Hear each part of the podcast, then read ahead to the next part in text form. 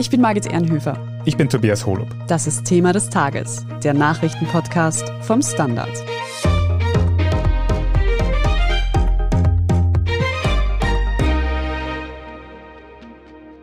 Corona-positiv ins Büro, einkaufen und vielleicht sogar auf ein Event gehen, ganz ohne Einschränkungen. Ist das schon bald möglich? Österreichs Politik diskutiert gerade, ob die Corona-Quarantäne abgeschafft werden soll. Und auch ExpertInnen sind sich uneinig, ob ein Ende der Absonderung von Infizierten noch sinnvoll ist. Wir sprechen heute darüber, was für eine Corona-Quarantäne spricht und was dagegen. Wir fragen nach, welche Auswirkungen ein Ende der Absonderung auf die Anzahl der Infektionen hätte und wie man sich selbst am besten schützen kann.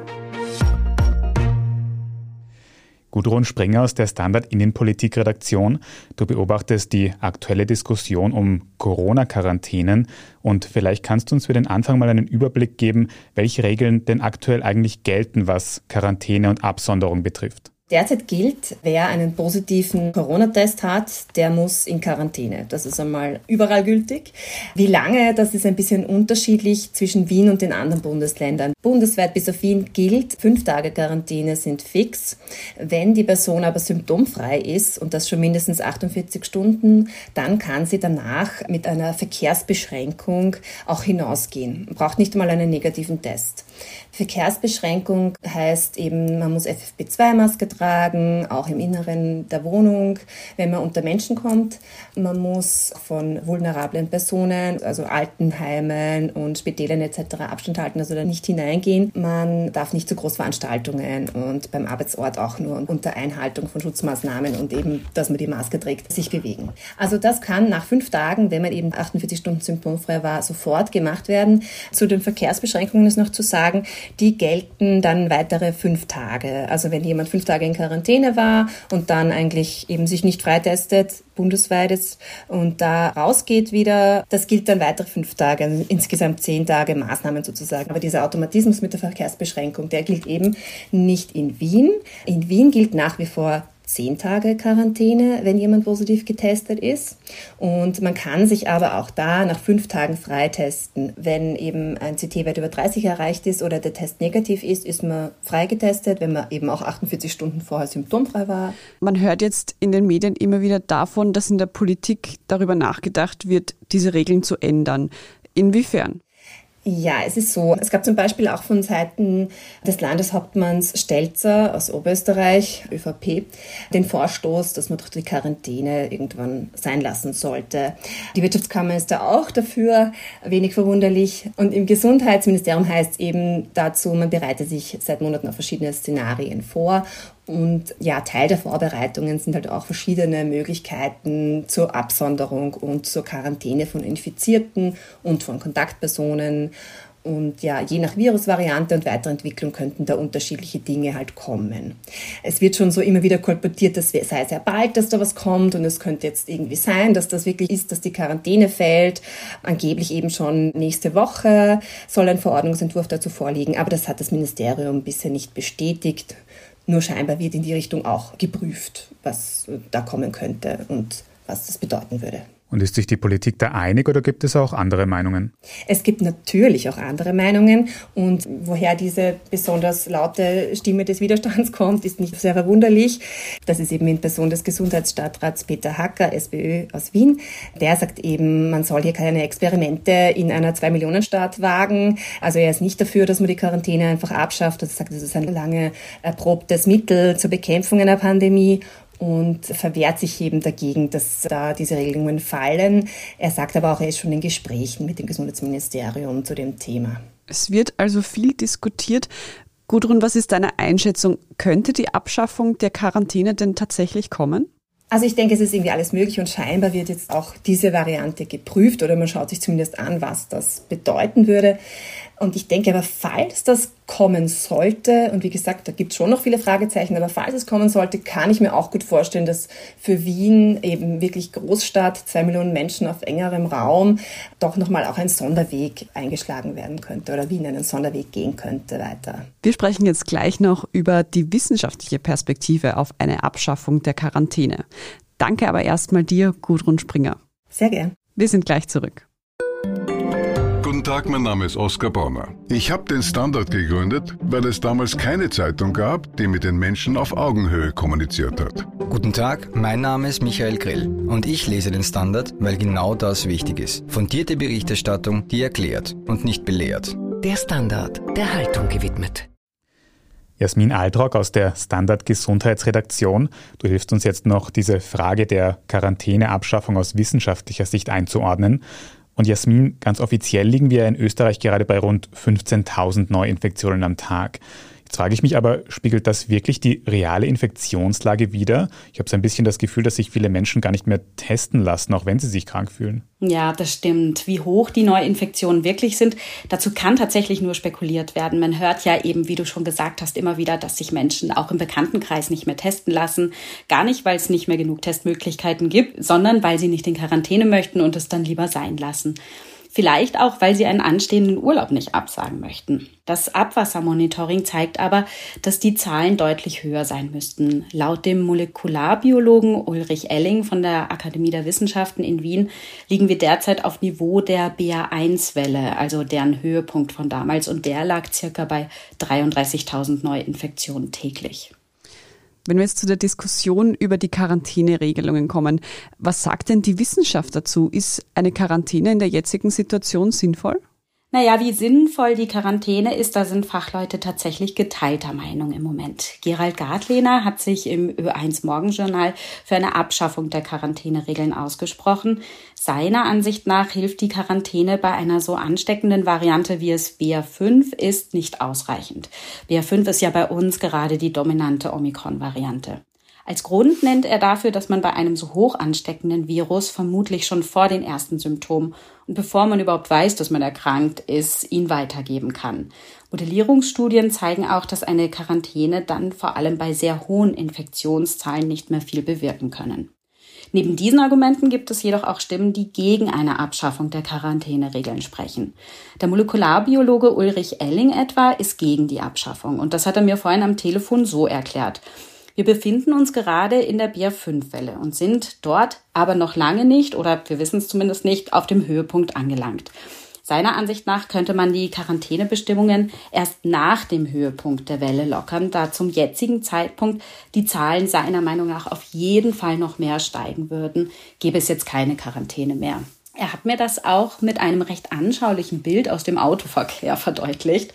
Man muss sich das so vorstellen. Würden wir jetzt eine Kurve fahren, da würden wir ja auch nicht mit Vollgas reinfahren, sondern etwas abbremsen, solange wir in die Kurve reinfahren. Und wenn wir dann wieder rauskommen, also wenn wir den Peak der Kurve erreicht haben, dann kann man wieder etwas Gas geben. Genauso sollte man seiner Ansicht nach während einer Corona-Welle vorgehen. Also jetzt beim Ansteigen der Welle so viele Infektionen wie möglich vermeiden. Und das geht seiner Meinung nach nur mit Quarantänebestimmungen. Und beim Abflachen der Welle könnte man dann etwas großzügiger mit den Bestimmungen sein. Er denkt da auch vor allem an vulnerable Gruppen und betont die Gefahr, die es gerade für diese Personengruppe gäbe, wenn jetzt zum Beispiel infizierte Menschen einfach arbeiten gehen können oder in der U-Bahn fahren und so weiter. Die vulnerablen Gruppen könnten sich dann eigentlich nicht mehr sicher im öffentlichen Leben bewegen. Also habe ich das jetzt richtig verstanden, dass wir auf jeden Fall davon ausgehen müssen, dass ein Ende der Quarantäne auch mehr Infektionsgeschehen, höhere Infektionszahlen bedeuten würde? Laut Ulrich Elling ja. Das sind aber nicht alle Fachleute dieser Meinung. Du hast es schon angesprochen, der Epidemiologe Gerald Gartlehner hat sich sehr offen und direkt eben für eine Abschaffung der Quarantäne ausgesprochen. Kannst du uns noch ein bisschen genauer erzählen, warum? Ja, genau, so ein bisschen habe ich das schon erwähnt. Gerald Gartlehner geht davon aus, dass die Quarantäne keinen so großen Nutzen hat, weil die Omikron-Variante BA5 einfach so hoch infektiös ist, dass man schon vor den ersten Symptomen oder bevor man überhaupt weiß, dass man krank ist, das Virus weitergeben kann. Also bereits infektiös ist und somit schon andere Menschen angesteckt hat. Bei sehr hohen Infektionszahlen zeigen Modellierungsstudien, dass die Quarantäne dann einfach keinen großen Nutzen mehr hat. Aber wenn du schon sagst, sehr hohe Infektionszahlen, sind das nicht die besten Voraussetzungen, dass das Virus zum Beispiel weiter mutiert? Ja, dieses Argument hat man tatsächlich immer wieder, wenn es darum geht, die Quarantäneregeln aufrechtzuerhalten. Allerdings hat das jetzt für ein kleines Land wie Österreich mit einer sehr guten medizinischen Versorgung keine große Bedeutung. Das Virus mutiert eher in sehr bevölkerungsreichen Gebieten mit schlechter medizinischer Versorgung. Darum wäre es auch so wichtig, die Pandemie global gesehen zu lösen. Und vor allem, wenn wir über die globale Situation reden, gibt es vielleicht Erfahrungen aus anderen Ländern, wie eine Abschaffung der Quarantäne funktioniert, wie gut? Es gibt Länder, die bereits die Quarantäne abgeschafft haben, das ist richtig. Das sind etwa Dänemark, Schweiz, Spanien oder auch Norwegen. Die haben das bereits vor ein paar Monaten gemacht und da konnte man dann auch beobachten, dass die Zahlen gar nicht deutlich gestiegen sind. Allerdings gibt Ulrich Elling zu bedenken, dass diese Länder die Quarantäneregeln beim Abflachen einer Corona-Welle gelockert oder abgeschafft haben. Das habe ich vorhin bereits so ein bisschen angesprochen und möchte das jetzt noch mal ein bisschen ausführen, was es damit auf sich hat. Der Simulationsforscher Peter Klimek nennt das die antizyklische Quarantäne. Das bedeutet, dass beim Aufbäumen oder beim Beginn einer Corona-Welle die Quarantäne von erkrankten Personen auf jeden Fall wichtig sei. Hat die Welle dann den Peak, also den Höhepunkt überschritten, könnten die Quarantänemaßnahmen aber auch durchaus wieder gelockert werden, da in der Bevölkerung dann eine gewisse Immunität für diese eine Corona-Variante besteht. Die Frage ist nur, wie würde sich ein dauerndes Hin und Her der Quarantäneregeln auswirken? Da bleibt dann zu hinterfragen, ob das sinnvoll wäre oder doch zu viel mehr Unsicherheiten und Durcheinander führen würde. Jetzt befinden wir uns gerade mitten in der Sommerwelle. In der kalten Jahreszeit dürften die Zahlen dann auch noch mal weiter steigen. Welche Auswirkungen hätte denn ein Ende der Quarantäne auf eine Welle im Herbst? Das ist eine Frage, die derzeit nur schwierig zu beantworten ist, da wir einfach nicht wissen, welche Virusvariante im Herbst auf uns zukommen wird. In Indien steigen gerade die Infektionen mit einer Omikron-Subvariante der sogenannten BA2.75. Darüber gibt es aber noch wenig Informationen, aber Fachleute gehen davon aus, dass sie den Immunschutz vermutlich von BA2 ganz gut umgehen könnte. Aber das ist alles noch sehr spekulativ. Der Molekularbiologe Elling sagt, dass wir einfach immer wieder mit Corona-Wellen leben müssen. Und bei jeder Welle geht es dann darum, dass sich so wenig Menschen wie möglich anstecken. Denn was wir mittlerweile wissen, ist, dass eine Corona-Welle nicht vor der nächsten schützt. Jasmin, was würdest du denn empfehlen, so für Einzelpersonen, die sich aktuell schützen wollen und die sich quasi richtig verhalten wollen, auch wenn die Quarantäne vielleicht abgeschafft wird. Wie sollte man sich jetzt in den nächsten Wochen verhalten? Da würde ich auf jeden Fall dazu raten, die Maske in Eigenverantwortung zu tragen. Immer dort, wo viele Menschen zusammenkommen. Ein gutes Beispiel ist ja jetzt auch die Ferienzeit, zum Beispiel im Flugzeug oder im Zug. Da würde ich sie dann auf jeden Fall tragen. Und weiter geht's dann natürlich mit Abstand halten von anderen Personen, Hygienemaßnahmen wie regelmäßiges Händewaschen, Einhalten und so weiter. Das kennen wir ja alles schon ganz gut. Das würde ich einfach in Eigenverantwortung weiter so machen. Ich finde aber auch ganz klar sollte immer sein, wer krank ist oder sich krank fühlt, der sollte einfach zu Hause bleiben. Omikron BA5 ist einfach eine hoch ansteckende Virusvariante und jeder sollte dafür sorgen, dass er so wenig Menschen wie möglich damit ansteckt. Letzteres gilt da übrigens für jede Infektionskrankheit. Ob eine offizielle Abschaffung der Corona-Quarantäne sinnvoll ist, da sind sich sogar Expertinnen aktuell nicht ganz einig. Wir werden sehen, wie sich in den nächsten Wochen die Politik entscheidet. Vielen Dank für diesen Einblick, für diese Erklärung, Jasmin Altrock. Ja, sehr gerne. Wir sprechen jetzt gleich noch über den Gasnotfallplan der Europäischen Union und über hungrige Männer im Sonnenlicht. Wenn Sie unsere journalistische Arbeit in der Zwischenzeit unterstützen möchten, dann können Sie das zum Beispiel tun, indem Sie ein Standard-Abo kaufen. Wenn Sie uns über Apple Podcasts hören, dann können Sie dort auch ein Premium-Abo abschließen. Jetzt aber dranbleiben, wir sind gleich zurück. Guten Tag, mein Name ist Oskar Bronner. Ich habe damals den Standard gegründet, damit man sich auf Basis unabhängiger Berichterstattung die eigene Meinung bilden kann. Guten Tag, mein Name ist Pony73 und ich poste beim Standard, weil ich genau das dort machen und meine Meinung auch sagen kann. Der Standard, der Haltung gewidmet. Und hier ist, was Sie heute sonst noch wissen müssen. Erstens. Der russische Staatskonzern Gazprom hat gestern Mittwoch angezweifelt, ob die Pipeline Nord Stream 1 nach der aktuellen Wartung wieder in Betrieb gehen kann. Laut einer Erklärung hat man keine Garantien, dass eine notwendige Turbine aus Kanada zur Nordsee geliefert wird. Die kanadischen Behörden hatten zuvor allerdings angekündigt, die Lieferung der Turbine freizugeben. Unterdessen arbeitet die EU-Kommission an einem Notfallplan für den Fall, dass gar kein Gas mehr aus Russland geliefert wird. Laut einem ersten Entwurf könnte es dann eine maximale Temperatur geben, auf die öffentliche Gebäude, Büros und Geschäfte im Winter geheizt werden dürfen, nämlich 19 Grad. Der finale Plan soll kommenden Mittwoch vorgestellt werden. einen Tag bevor Nord Stream 1 planmäßig wieder in Betrieb gehen soll. Zweitens, der Handelskonzern Spar verklagt den Verein gegen Tierfabriken, weil dieser vor einer Spar-Filiale gegen Vollspaltböden in der Schweinezucht demonstriert hat.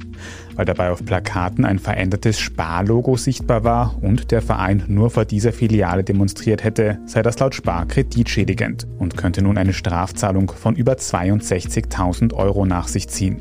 Laut ExpertInnen könnte es sich um eine sogenannte Slap-Klage handeln, die den Tierschutzverein einschüchtern soll. Das Handelsgericht Wien könnte schon im Sommer eine erste Entscheidung fällen. Und drittens, wenn Sie das Gefühl haben, dass Männer bei Grillpartys mehr essen als Frauen, dann haben Sie jetzt den wissenschaftlichen Beweis dafür. Zuletzt haben mehrere Studien festgestellt, dass UV-Strahlung, wie auch von der Sonne, den Ausstoß des Hormons Grelin fördert. Dadurch sinkt der Blutzuckerspiegel und im Gehirn wird Appetit angeregt. Abgeschwächt wird diese Wirkung von dem Hormon Östrogen und davon haben biologische Frauen meist mehr als biologische Männer. Jetzt habe ich also endlich eine Entschuldigung dafür, warum ich immer so viel esse im Sommer. Mehr Details zu den hungrigen Männern lesen Sie dann auf der Standard.at. Und dort finden Sie natürlich auch alles weitere zum aktuellen Weltgeschehen. Falls Sie Feedback haben, dann schicken Sie es gerne an podcast.derstandard.at. Und wenn Ihnen diese Folge von Thema des Tages gefallen hat, dann abonnieren Sie uns doch auf Ihrer liebsten Podcast-Plattform. Wenn Sie schon dabei sind, können Sie gerne auch eine gute Bewertung dort lassen. Das hilft uns wirklich sehr. Ich bin Tobias Holub. Ich bin Margit Ehrenhöfer. Danke fürs Zuhören und bis zum nächsten Mal.